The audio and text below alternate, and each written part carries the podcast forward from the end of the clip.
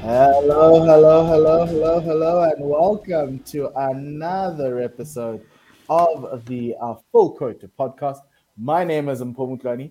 I've got Tim Delacy here with me, who spent 4 days, it seems, sitting underneath the greatest place on earth. Okay, not the greatest place on earth, because the greatest place on earth is the Wanderers, but he was sitting under the oaks at Newlands. There's no in Cape Town, there's no better place to be. I know they have a mountain, I know they have the beach, but they also have the oaks, and it's one of the most iconic places in international cricket. If you ever get to go watch a test match at Newlands, wherever you are around the world, please find a way to sit on the grass embankment under the oaks, right near the change rooms. You can see the players coming in and out. That's where I watched Vernon on debut rip Australia apart for like 4 days. Tim, how was it? How are you doing? How was watching your team actually capitulate the Rocks? Ooh. All good, mate. For the win as well. Yeah, look, I did love going to Newlands. I loved it. It was really good, and I'm sure we'll touch on to it. Some really good performances from a young side that are just sort of making their name, really knocking down the doors. So it was all in all a successful 3 days, actually, not quite four, but 3 days. And one of our friends here on One World Sports Radio, one of our colleagues, James King, he was doing the commentary on that one. That was the only one that I commentary, and I love James' commentary, so I didn't have a problem. I just was watching the game that was in botch most of the time.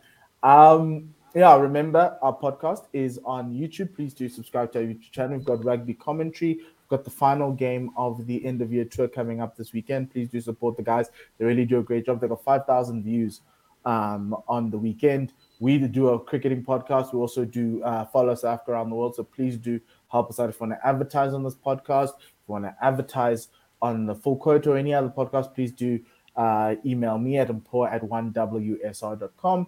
Outside of that, we also have a Patreon account if you'd like to support us. We really do like what we do, and it would really help if we got a little bit of extra motivation and encouragement once in a while, but that's okay. What we normally do, this is South African Domestic Cricket Podcast, the only one that actually talks about domestic cricket and the results and everything else that happens. We are talking four-day series. There's a second last four. Tim, I found out that today that actually after next week's games, we have until February before we actually get four-day cricket, which is hurtful. It's very hurtful because at least let's have some four-day cricket while the Proteas are in Australia. It's not going to stop anybody. But yeah, but I know everyone's preparing for SA20. I'm sure they have to hand over the grounds a month before. So I get that you're going to have to start putting things in. And we record on the day that it's 50 days until SA20 starts. We had the launch last week. Really lovely launch. The players with these cool hoodies. I'd like a hoodie, Graham, if you're listening. Larate, if you are also listening. Those hoodies are a tick in the right direction. They really looks really awesome, and it'd be a nice way to support, but also it'd be interesting to see how the kits look. I'm not a fan, Tim, and let's start with this. I'm not a fan of all the IPL kits with multiple sponsors, even though it pays. I got a clean kit with a apparel sponsor, one sponsor, and the team badge. That kind of works with a nice little design, because multiple sponsors that cloud the design and makes it look bad. But so I'm hoping for something, but I don't think I'll get it. Yeah, look, the ideal is a sponsor at the back and a sponsor on your left shoulder. That works perfectly. It's got two, you know, and one at the front. That works perfectly. You got those are your main sponsors, and then your other guys are elsewhere in the stadium. That sort of thing. I agree.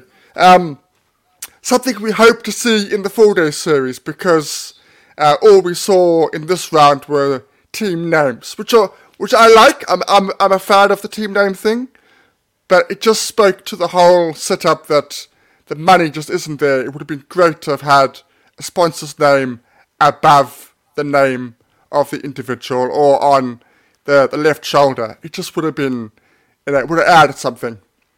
Yeah, look, we've had many conversations about making domestic cricket a viable entity on its own. The other thing I realized was domestic CSA is a Twitter account that I'm following, and they're not following me, but that's fine. CSA follows me, that's okay. They're not following me either. I put it out there, not following me either. But there's a Twitter account. I was like, okay. It's a small step in the right direction, a small one. Now, maybe let's... Okay, next step is, if you can have all these games on YouTube, as... we have them on YouTube, but on Twitter as well. So if I go to Twitter and I can watch like 5 minutes of a game instead of me going on YouTube and because YouTube's not that helpful, but if you can put it on Twitter or even Facebook, that'd be very helpful. I'll tell you what. In their defense, they do it on the CSA app. A lot of people don't want the CSA app, but if you download the CSA app, you do get segments of the game at different times. The individual teams, they link it up to the Pitch Vision guys, and you can watch your your lunch break. You can watch 5 minutes of the game.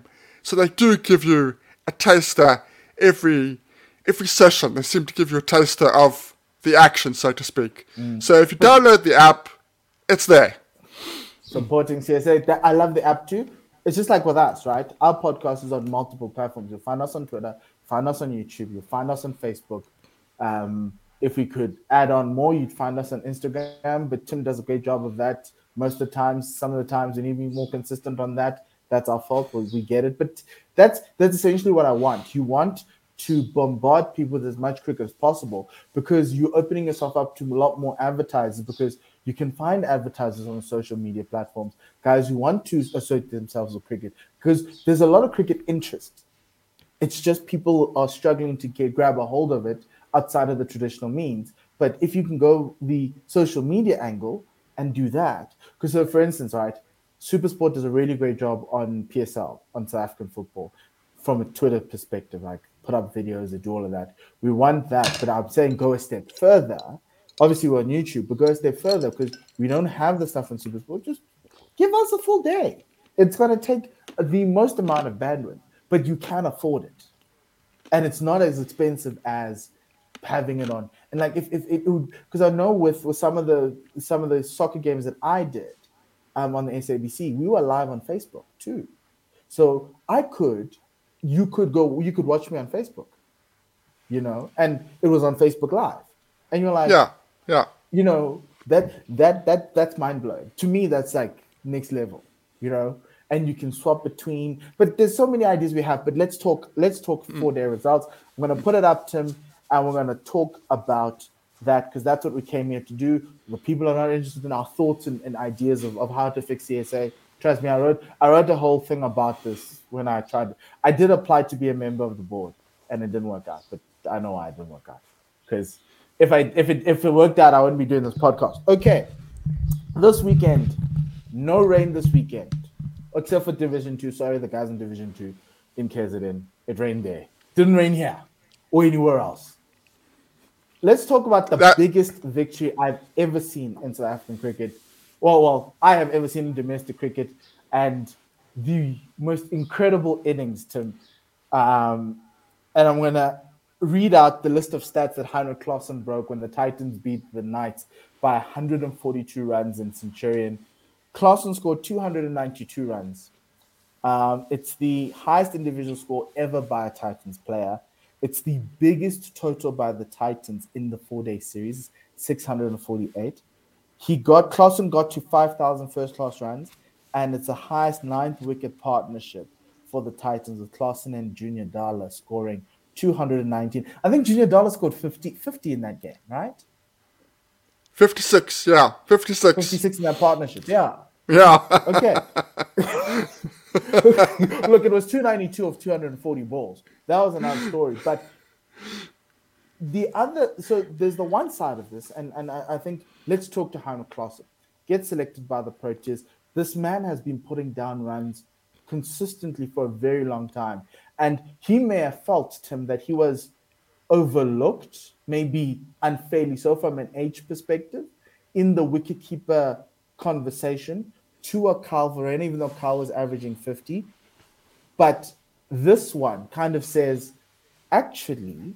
And we're going to talk about Kyle, but this one says Heinrich Klaasen is a statement to the selectors that, no, even as a batter, I could also come into the side. like, this was unbelievable innings from him. And it was kind of a, you guys forgot about me, maybe unfairly treated me in the when Quinton leaves, what happens conversation. What a way to answer the critics. Absolutely. Look, he was picked to go to Australia, which I'm sure we will go into later in the podcast. This is a statement. This is a statement innings. This is saying, you know what?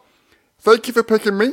And this is me showing trust in you, in that I am as good as I've ever been. I'm playing as well as I ever have been.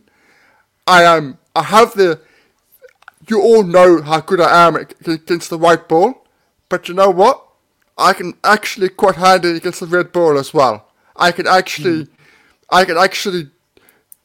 fight against the big boys, if you like, the harder format where you need longer periods of time to build an innings, get yourself in, see the good deliveries out. This ticked all those boxes. The only box it didn't tick was the elusive 300 for him. But everything else, you have to say, he's answered the critics. He said, you know what? This is why I was in and around the Proteas selection, and yeah, or ticked all the boxes. You can't win them all, Tim. Hey? You can't win them all. No, you can't. You can't. But he did exceptionally well. Exceptional innings. In any context, that is an exceptional innings.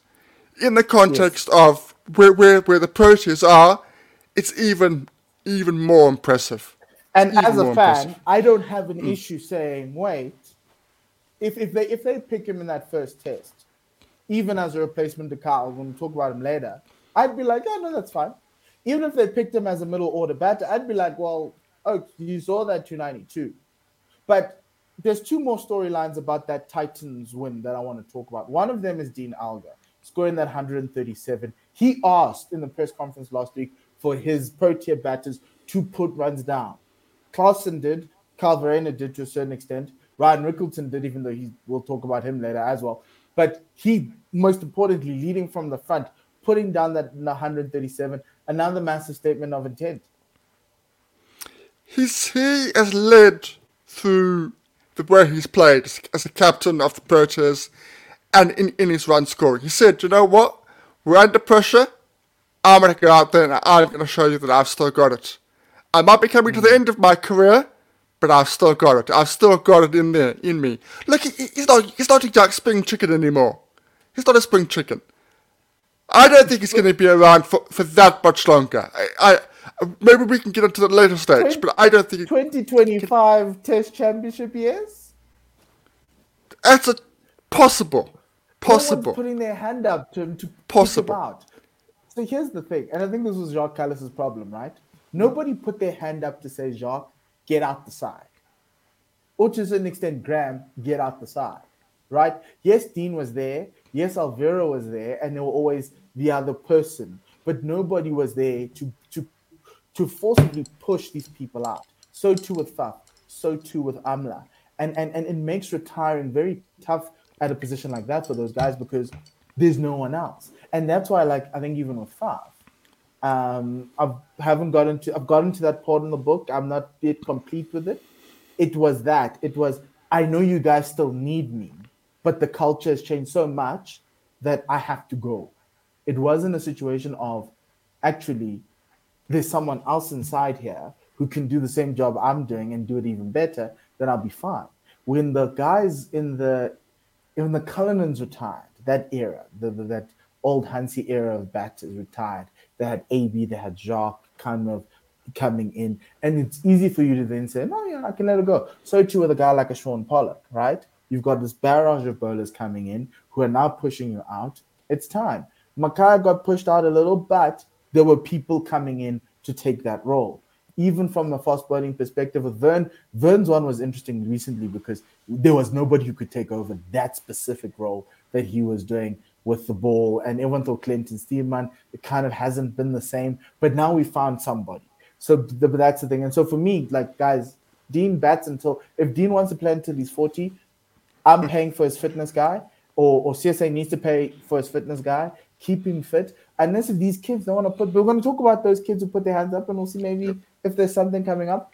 But yeah, the other storyline about that game. Yeah. Tim, I just want to go to the final storyline of that game. The bowling of the Knights, that was horrible. And the problem is that Gerald Coetzee is going to Australia and he's not even dominating his own people. I was really worried about that. It's not so much of a concern for me. It really isn't. He's not picked on his stats alone. That's not why he's going to Australia. He's going to Australia as a backup. He's going there as a real backup. Okay, nothing for 147 at 6 and over is not good. I'm not in any way, shape or form saying that is good. I'm not in any way, shape or form saying that he had several job catches and he was unlucky. It was a bad day at the office. There was no getting around that in any way, shape, or form. But this has been Gerald Coetzee since last season.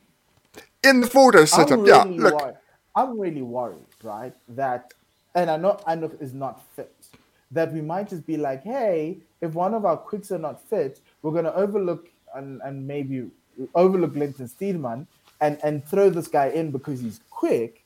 And then you're going to get 0 for 146. And I think we're going to go the other way. I think two bowlers are going to have to break down for Coetzee to actually play in the side, my opinion.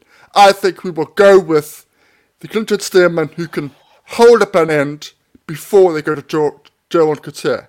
That's what I think they will do. So that's why I'm doubly not concerned. I have my concerns about Steedman in Australia and his effectiveness, I do, but I think it would have to take Rabada and Ngidi to be out injured for a test match for Coetzee to actually make the 11. I could be wrong, but that's why I'm not overly concerned at the moment. But it is a concern. I'm not really getting all anti about it. Let's just be calm, see where it goes. Okay, we're going to be calm. I'm still like... like 6 and over is rubbish. My last point on this. Alan Donald was his coach last year. I know. Alan Donald was his coach. I know. And he averaged 35. I know. Okay. Next one. Yeah, I know. You were here. Let's go to the next game. You were here. You were in Cape Town. You watched this game. Western Province, 557. Yes, let's bat once. Big innings. I'm assuming a flat-ish Cape Town wicket, but it seemed pretty lively for your quicks. Kyle Verreynne at 201. Eddie Moore 71. Batting at 3, though. George Linder scoring a 70. Dane Patterson coming through with 6 wickets in the match, 41 in the first innings, for 20 in the second innings. There wasn't much on the other side, but Stiaan van Zyl, who's opening for the Rocks, note that's important. Sean van Berger on that 47, and Hardest for Yoon, 2 wickets. There's not much to write home about by the Rocks' performance. Stiaan van Zyl opening and scoring 62. His average is high-ish this season at that spot. But obviously, Kyle Verreynne, second 100. Last week he scored 80. This week he scores a double. Shutting down the critics, man. This is essentially what everyone hopes Aiden Markham gets to do now again. Come back, bully those guys. I just hope this isn't the let's go to international cricket and he still has that gap between bat and pad. He's still very expansive. He's not compact. But I didn't watch him the whole way, so I'm going to rely on you. How was that 200? Is it a change, Kyle? Is it the same, Kyle? The 200 was good. It was really, really good. He was more compact. Plus, Hardest for Loon, 2 for 110, is not a fair reflection of how well he bowled. He bowled superbly.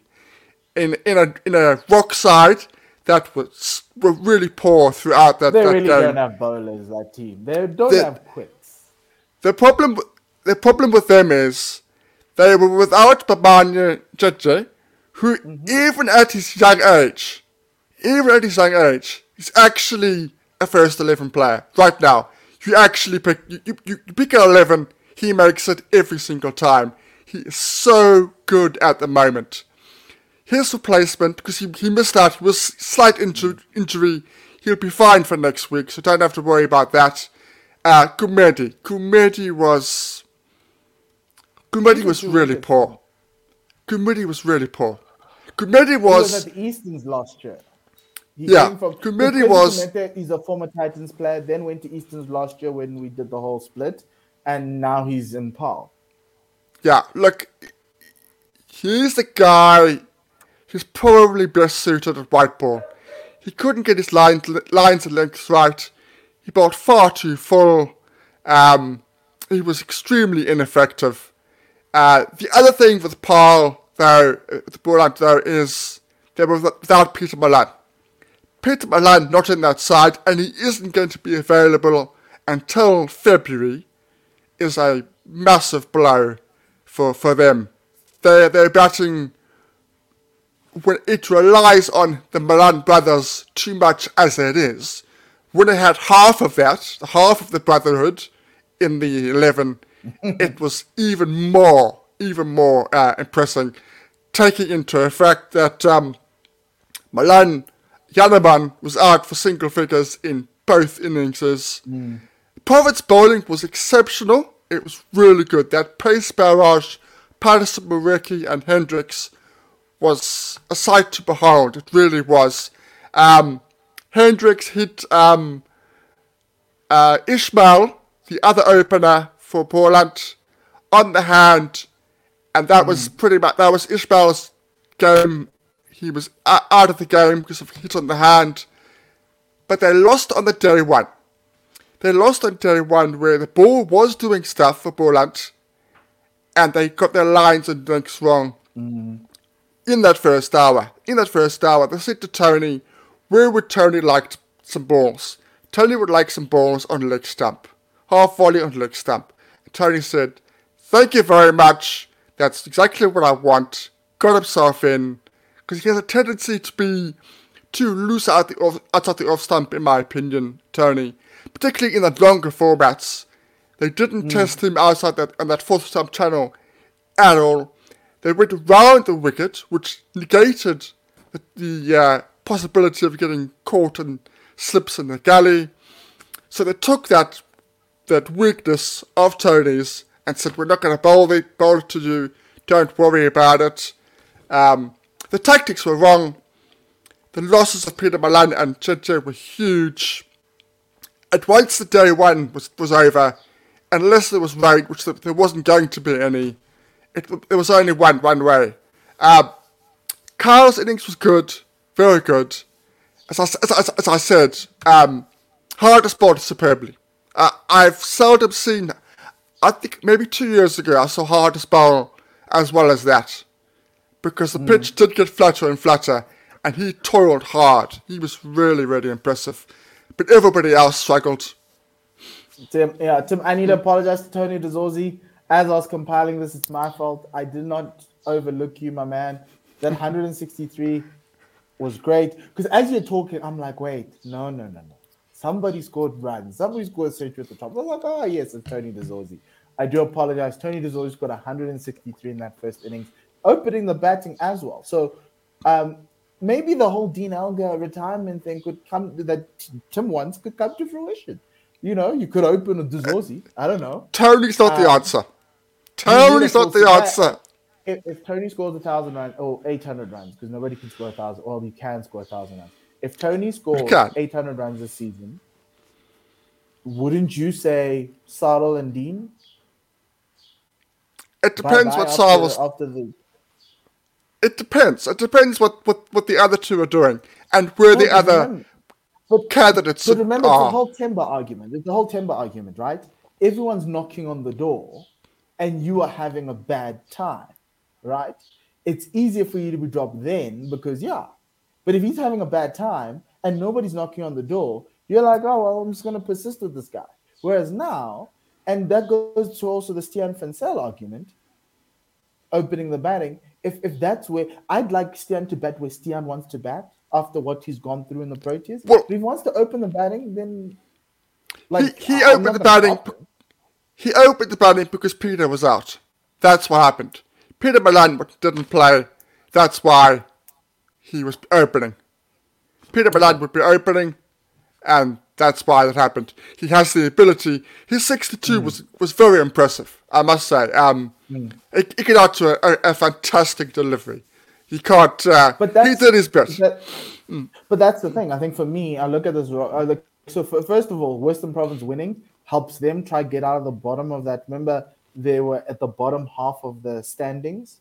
They are now effectively saying that the fight is between Northwest and what's that other team? The Knights, because the Knights just don't know how to do things or win cricket games.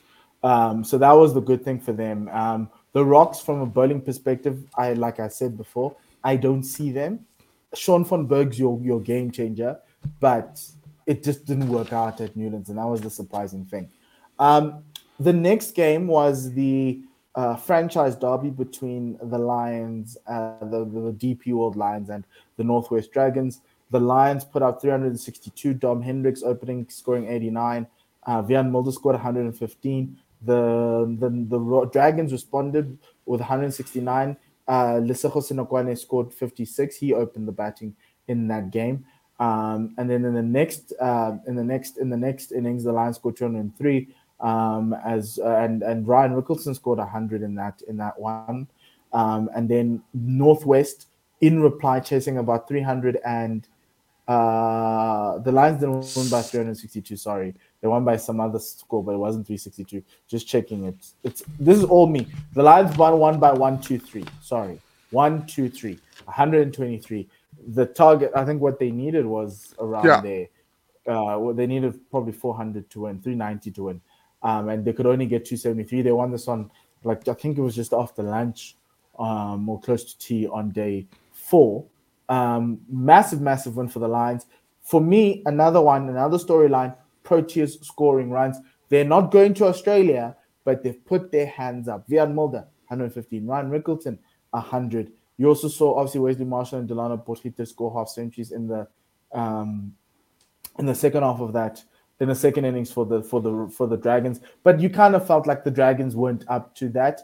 They needed to bowl the Lions out cheaply, Tim. But for me, I look at that Lions bowling attack of Siboto, Sisanda, Magala, who's now fit enough to play 4-day cricket. And it's not on Sisanda. It's on the CSA rule that deemed him unfit. Duan Olafia, Luto Sepamla, Bjorn Fortuin, that 5.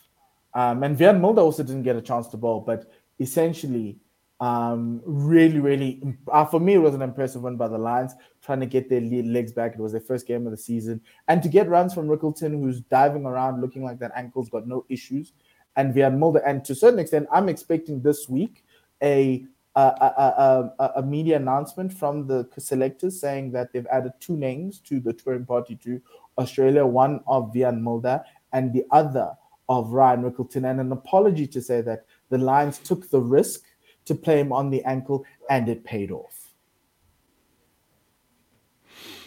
Interesting. Look, this for me, our rivalry, people. So I'm a Province boy, Paul's a Lions boy. The Knights had 8 overs. They had 8 overs to survive. Oh, the Dragons. When that last wicket fell. 8 overs. Marshall played brilliantly for his 56, played well within himself. Portugie's 81, no doubt, also needs a special mention against that strong bowling unit of the Lions, who are really good. I mean, they were really, really, really good. The pitch was flattening out, and you thought maybe the Northwest would get a draw. But their first innings, they messed up. And that's what happens. You mess up at their first innings in this format, it becomes very difficult to come back, particularly against those 4 bowlers of the Lions. I actually think Fortuin was the pick of the lot. I really do. There were moments when Magala played bowled well. Mm. There were moments when Sporter had the upper hand. But overall, I thought Fortuin, his accuracy was top draw. But obviously the headlines, as you said, headlines are not injured Rickelton making 100, and the guy who you told to go out and score runs has now scored runs in England in South Africa. And South Africa, and he's just signed by everyone knows, just signed a 2-year contract with Leicestershire, 2-year extension, but as of about an hour ago. If you look at that Lions 11, right? Isn't that the 11 you'd want for the Proteas? Not Tom Hendricks. Because if you think about it, no, not saying. Just the balance. When we speak about balance about Australia, but you've got 4 bowlers, 4 quicks. You've got 1 spinner batting at 7, and he can score runs at 7 at domestic. You've also got Wiaan Mulder batting at 6, scoring runs, and giving you that extra bowling option. So the Lions have 6 bowling options in 4-day cricket. Yeah. It's too much, but it would cover. It's the dream for the Proteas. And I'm sitting there going, we have a problem at 6. The Proteas have a problem at 6, and he can actually bat at 7, because I've always said Vian needs to be able to score runs in the top 6 in order for him to take that number 7 spot. He has. I know the Marco Jansen brigade is going to come, but we need Marco to play, because if Marco doesn't play, we can't see who's better. Because right now, someone's excelling at international, the other's excelling at domestic, even though one's the better bowler, the other one, I assume, is the better batter, but he hasn't proven it, Marco has. So for me, that's what I'm saying. I want a press release, because if I'm Mali, I'm thinking, hey, one dealer's got something going on here with this balance thing. Let's see if we can't replicate it at the Proteas. And the only way you can is if you have someone like Wiaan Mulder. And so I'm happy for him. Really am happy for him. And to a certain extent for me, I'm sitting so that, Tim, I'm racking my brain. Because this Thursday, and I think I'm going to go to the stadium on Friday, the Lions play the Knights, the Titans. But all the Proteas are available. And the Lions have named Kagiso Rabada and Themba Bavuma in that starting 11, in that squad. Who do you draw? Because you could get I don't play Kagiso. I don't play Kagiso. I don't play him. I play Timber. I don't play Kagiso. Tim, I want to see Kagiso do one. Someone of Luto and Sisanda. Look, you could drop. You could drop Sporter, but that would be incredibly harsh on the guy. A captain. That would be so harsh. It is, because you want Magala, because you want his fitness to maintain his fitness. So you don't want to drop Magala. So if you're looking at that way. But Tim, we were here the same time last year when the Lions were blowing everyone away with that bowling attack. It's happening again, and now you can add Kagiso to the mix. Let me have a good time. Let me believe. But anyway, let's go to the last one. Let's go to the last fixture of the last result. Oh, this team is a 4th innings team or a 2nd innings team. The Warriors. 166 in the 1st innings, played 285 against the Dolphins. They then put down another 390. Like, they just know how to score 300 plus scores in the 2nd innings. And then the Dolphins getting bowled out by a guy who was playing 2nd division last year, Bear Swanepoel. He took 7 in the match, 4 for 28, 3 for 53. But big numbers. Jordan Harman, who is the guy we spoke about last week, he scored 51 in the 1st innings. But Diego Rosier, who you could say unfairly overlooked in this whole melee of looking for middle order batters for the Proteas, and Matthew Bretzka, who is also in like that ambit of young players who could play Proteas. Ziad Abrahams took 3 for 50 in that innings as well, in the 1st innings. But then on the other side for the Dolphins, Andile Petluayo is in our little score sheet here, 68 runs there he scored. But Ethan Bosch with bat and ball, 51, 3 for 36 with the ball. Jason Smith came through in the 2nd innings with 37. Othniel Bartman took 3 for 21 in that first innings, and then Odirile Modimogwane, who's the right arm spinner for the Dolphins. He scored 4 for 106.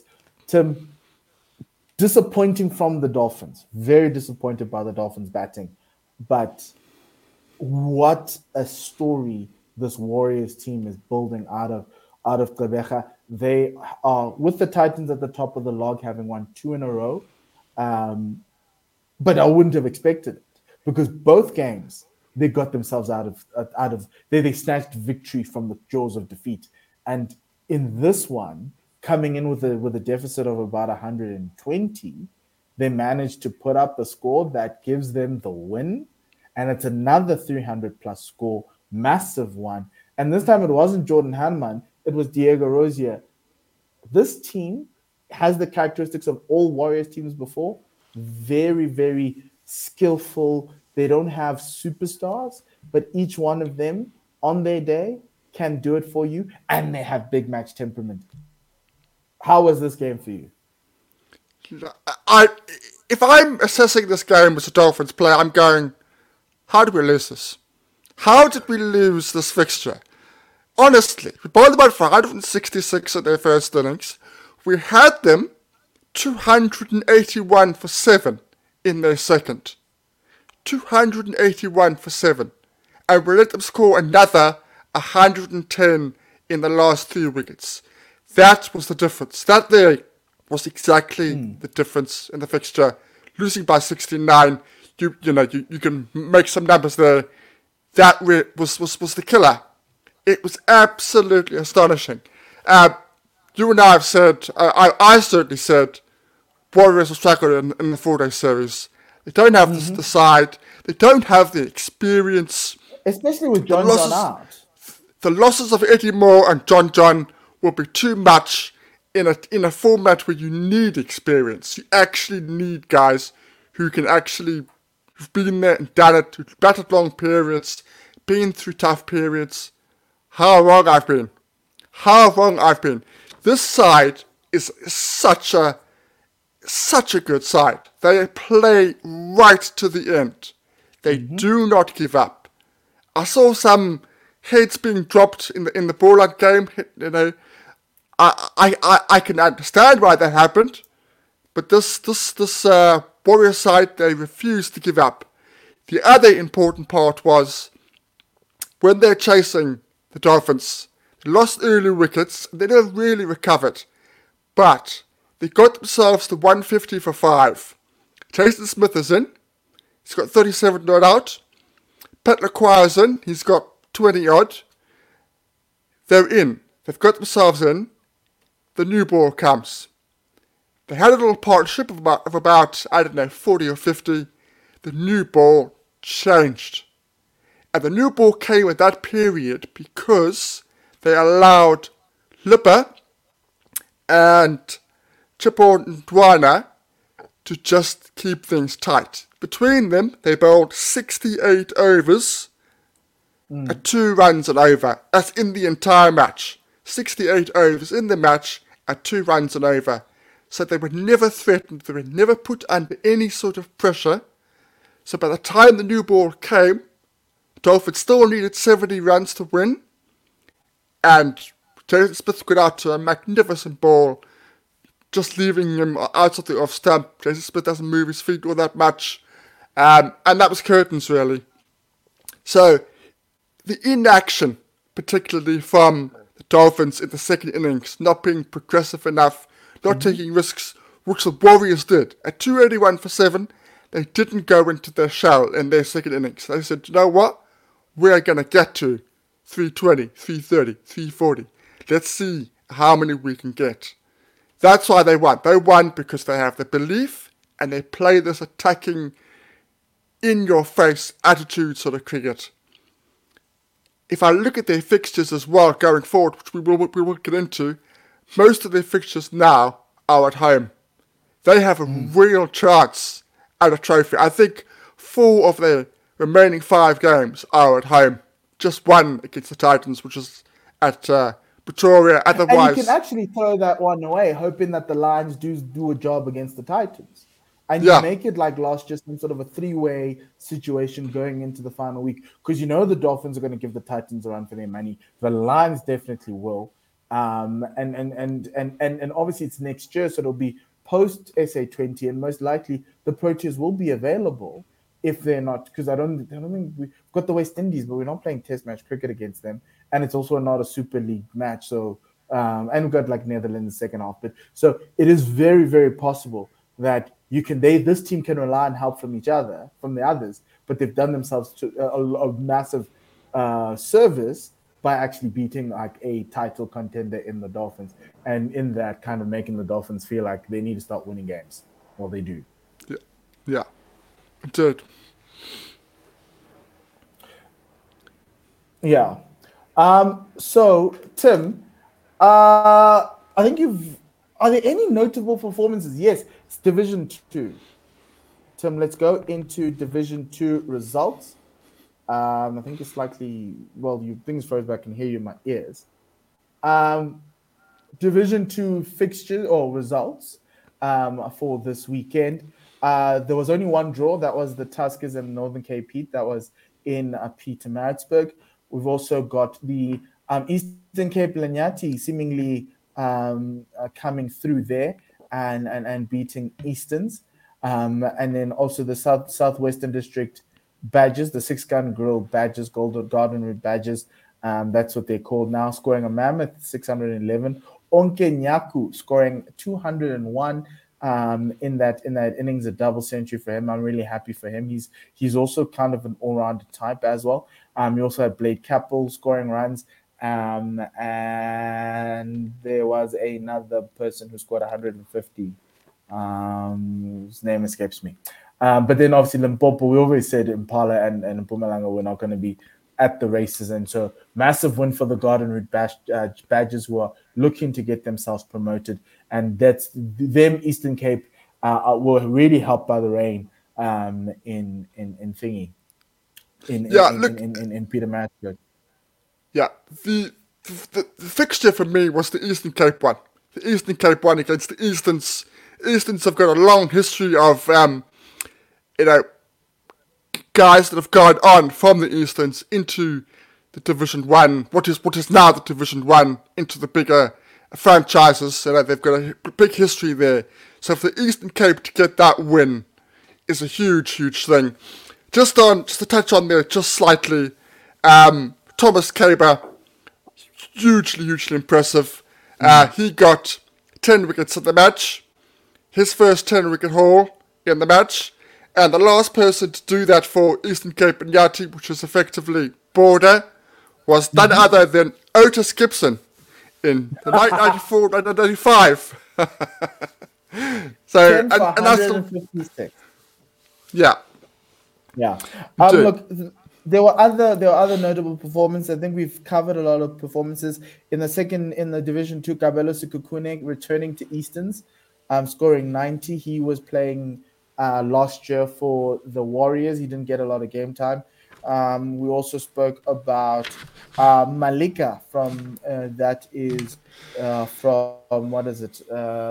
Lignati. He scored double half centuries in that game, and so those were the notable performances. Tim, any other performances that we didn't talk about that you were like, it's not like a half century or a fiver, but this is somebody we should be looking out for? No, I think we have touched on everybody. I think I've touched on all the things that I wanted to mention. Then we go into the fixtures for next week. This is my birthday week fixtures. This is my gift to all of you. My birthday's on Wednesday, so this is my gift to all of you. I'll be at the Wanderers on Friday, hopefully. I think I will be. Watching the Mammoth one, but we'll start at the top. The Dolphins host the Rocks. In Durban, I think this is a nice game. Both teams similar type of styles. One team's fast bowling is better than the other, but the other team's batting right now needs to find a rhythm. That's the Dolphins. You also got the Warriors and the Dragons, which should be an easy win for the Warriors here. And the Warriors are playing at home, so that's going to also be very nice, because this Northwest Dragons team is 0-2. They are going to struggle in this tournament. Well, not 0-2 because the one match was drawn. Then the big match of the round, the Lions against the Titans. I don't know if Aiden Markham's going to be playing, but he's the only other addition to this side, and maybe Lungingiti. Those are the only other additions to this Titans side that come in. On the Lions side, Kagiso Rabada, Temba Bavuma potentially could come in. We're not even talking about Diego Brevis. We don't want to see Diego Brevis now. This is a clash of the heavyweights. This is it. Like, this is it. This is Dean Elgar versus Kagiso Rabada in a competitive match. You know, KG against Tienis. It's KG against it. Even Duane Olivier. And so this is probably the best match. This is, to me, whenever I look at the fixtures, I look at the way this match is, because these two teams have managed to retain as much Protea talent as possible in order for us to give us quality domestic cricket. And finally, in Cape Town, the Six Gun Grill Western Province take on the iTech Knights. This also should be an easy one for you, Tim, for your team. If Kyle Verreynne comes to the party and Tony de Zorzi comes to the party, it seems like everyone else is also, pitching in here and there. The Knights, lots need to be happening, especially from a bowling perspective. They cannot keep themselves in the game with the ball, and they'll be hoping to turn that around. These are the matches for this week. Yeah. Now, I was just gonna say, I think if Coetzee needs to do anything this week, it's to watch the province bowlers. Look at how much bounce they got. Look how much bounce Patterson got. Patterson on that Newlands pitch. If he can get that bounce, then so should Coetzee. So there is a little glimmer of light for him. He should realize, do you know what? This stuff I hear about Newlands being flat and stuff, it doesn't look flat there on that game. So maybe I can get something out of it. Yeah, and before we go away, we're done with that. That's the end of our show. Before we go away, we just received news from SA20. They speak about the wildcard signings and give us the rules around the wildcard signings. First things is that the players are going to have a base price of 175,000 Rand in the inaugural season. It will come at that, and the franchises uses their discretion to select the caliber of players to bolster the squad, which will be playing personnel number 17 and number 18, because obviously we've got 16 players now. And the players who are not registered for the auction are now eligible for selection. That brings in the Pakistani players who were seemingly unavailable in that. So you could get a team going and get two Pakistani players as well, rather than a South African player that was overlooked or wherever it is. And yes, each team will have a maximum of 8 players, which means that they selected 6 overseas players. You can actually add 2 overseas wildcards at that price. The question obviously is, the question I'd want to ask back to the commissioner at this point in time, because it's a press release, would be, are they still held in the bounds of the salary cap? Because there'll be some Pakistani players that want to go for 875,000 Rand rather than 175,000 Rand. So that's my thing. Like, for instance, Shaheen Shah Afridi, if you can get him to come to South Africa to play in this tournament, he's going to want a lot of money. And I'd give him a lot of money. And that team in Cape Town that supposedly didn't have a top order batter, and obviously Grant Wilson proved otherwise, if they're looking for a Mohamed Rizwan type of a player at the top of the order, you're going to have to pay. Did they have money at the end of the auction? We don't know. So those are the things that we need to clarify. And also the whole Temba Bavuma and Dilepekhiwaya situation. Is there someone who's going to bite the bullet and be kind of forced to take them? I thought somebody was going to be forced to take them, but they didn't. So those are the things that will be permeating what we're talking about. But just to let you know, so you have it off the bat and everything else. Outside of that, Tim, thank you very much, my man. Yes, final words. Keep it final word is John O'Bird is fit for Western Province. He wasn't fit 100% for the last game. He is now fit. Not saying he's going to be picked. I'm just saying it's nice to have that addition to the province setup, because if there's one weakness there, it's they're a little bit light to the batting side.